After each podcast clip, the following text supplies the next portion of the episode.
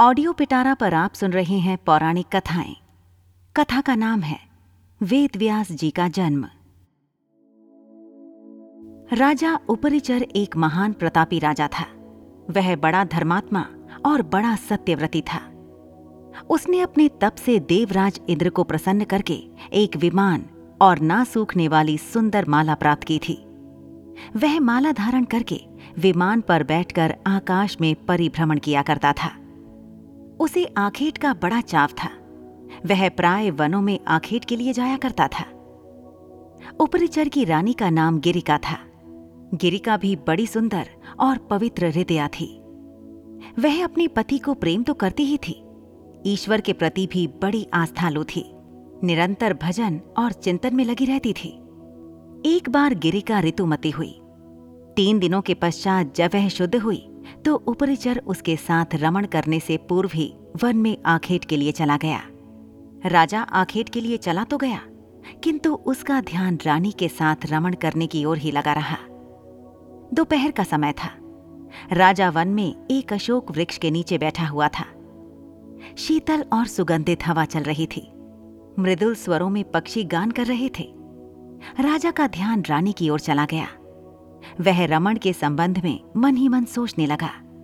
राजा कामातुर हो उठा और उसका वीर्य स्खलित हो गया। राजा ने सोचा, उसका वीर्य व्यर्थ नहीं जा सकता। अतः उसने अपने वीर्य को एक दोने में रखकर विमान में बैठे हुए बाँस पक्षी को बुलाकर उससे कहा, तुम इस दोने को ले जाकर मेरी रानी को दे दो। वह इसे अपने गर्भ में धारण कर लेगी। बाज दोने को मुख में दबाकर राजा के भवन की ओर उठ चला। वह यमुना नदी के ऊपर से उड़ता हुआ चला जा रहा था। सहसा एक दूसरे बाँस की दृष्टि उस पर पड़ी। इसने सोचा, यह अपने मुख में खाने की कोई वस्तु दबाए हुए है। अतः उसने उस बाँस पर आक्रमण कर दिया। दोनों बाजों में घमासान युद्ध होने लगा। परिणाम यह हुआ कि पहले बाँस के मुख से दोना छूटकर यमुना के जल में गिर पड़ा। दोनों में रखा वीर्य पानी में मिल गया। एक मछली की वीर्य पर दृष्टि पड़ी। उसने सोचा, यह खाने की वस्तु है। अतः वह उसको पानी के साथ निकल गई। फलतः मछली गर्भवती हो गई। दासराज नामक मल्लाह को वह मछली शिकार में मिली। जब उसने मछली के पेट को बीचों बीच से काटा तो उसके पेट से एक बालक और एक बालिका निकली।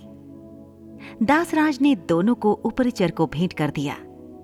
उपरिचर ने बालक को तो अपने पास रख लिया, पर बालिका को दासराज को लौटा दिया। दासराज उस बालिका को अपने घर ले जाकर उसका पालन पोषण करने लगा। दासराज ने बालिका का नाम सत्यवती रखा। वह मछली के पेट से उत्पन्न थी, इसलिए उसके शरीर से मछली की सी गंध निकला करती थी। अतः लोग उसे मत्स्य गंधा भी कहा करते थे। मत्स्य गंधा धीरे धीरे बड़ी हुई। वह बड़ी रूपवती थी। वह रात्रियों को अपनी नाव पर बैठाकर इस पार से उस पार पहुँचाया करती थी। एक दिन दोपहर के समय महर्षि पराशर वहाँ जा पहुँचे। वे मत्स्य गंधा को देखकर उस पर मुग्ध हो गए। उन्होंने उससे कहा, सुंदरी, तुम्हें अपूर्व सुख मिलेगा। मैं तुम्हारे साथ रमण करना चाहता हूँ। मत्स्य गंधा ने उत्तर दिया, महर्षि, आप यह कैसी बातें कर रहे हैं?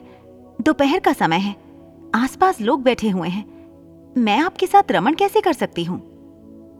पराशर जी ने योग शक्ति से चारों ओर कोहरा पैदा कर दिया और बोले, अब हमें कोई नहीं देख सकेगा। तू निश्चिंत होकर मेरे प्रस्ताव को स्वीकार कर ले। मत्स्य गंधा पुनः बोल उठी, महर्षि, मैं कुमारी हूँ, पिता की आज्ञा के अधीन हूँ। आपके साथ रमन करने से मेरा कौमार्य नष्ट हो जाएगा। मैं समाज में लांछित बन जाऊँगी। पराशर जी ने उत्तर दिया, तुम चिंता मत करो। मुझसे रमण करने के पश्चात भी तुम्हारा कौमार्य बना रहेगा। गर्भवती होने पर भी गर्भ का चिन्ह प्रकट नहीं होगा। मत्स्य गंधा फिर बोली, एक बात और, मेरे शरीर से मछली की सी गंध निकलती है। आप मुझे वरदान दें कि वह गंध के रूप में बदल जाए और चार कोस तक फैली रहे। पराशर जी ने तथास्तु कह दिया। फलतः मत्स्य गंधा के शरीर से कस्तूरी की सी गंध निकलने लगी। वह गंध चार कोस तक फैली रहती थी। अतः अब वह योजन गंधा भी कही जाने लगी। पराशर जी ने मत्स्य गंधा के साथ रमण किया। उनके साथ रमण के फलस्वरूप वह गर्भवती हुई। समय पर यमुना के द्वीप में एक बालक ने उसके गर्भ से जन्म लिया। वह बालक जन्म लेते ही बड़ा हो गया। वह तप करने के लिए वन में चला गया। वही बालक जगत में वेद व्यास जी के नाम से प्रसिद्ध हुआ। वेद व्यास जी का पूरा नाम कृष्ण द्वैपायन वेद व्यास था।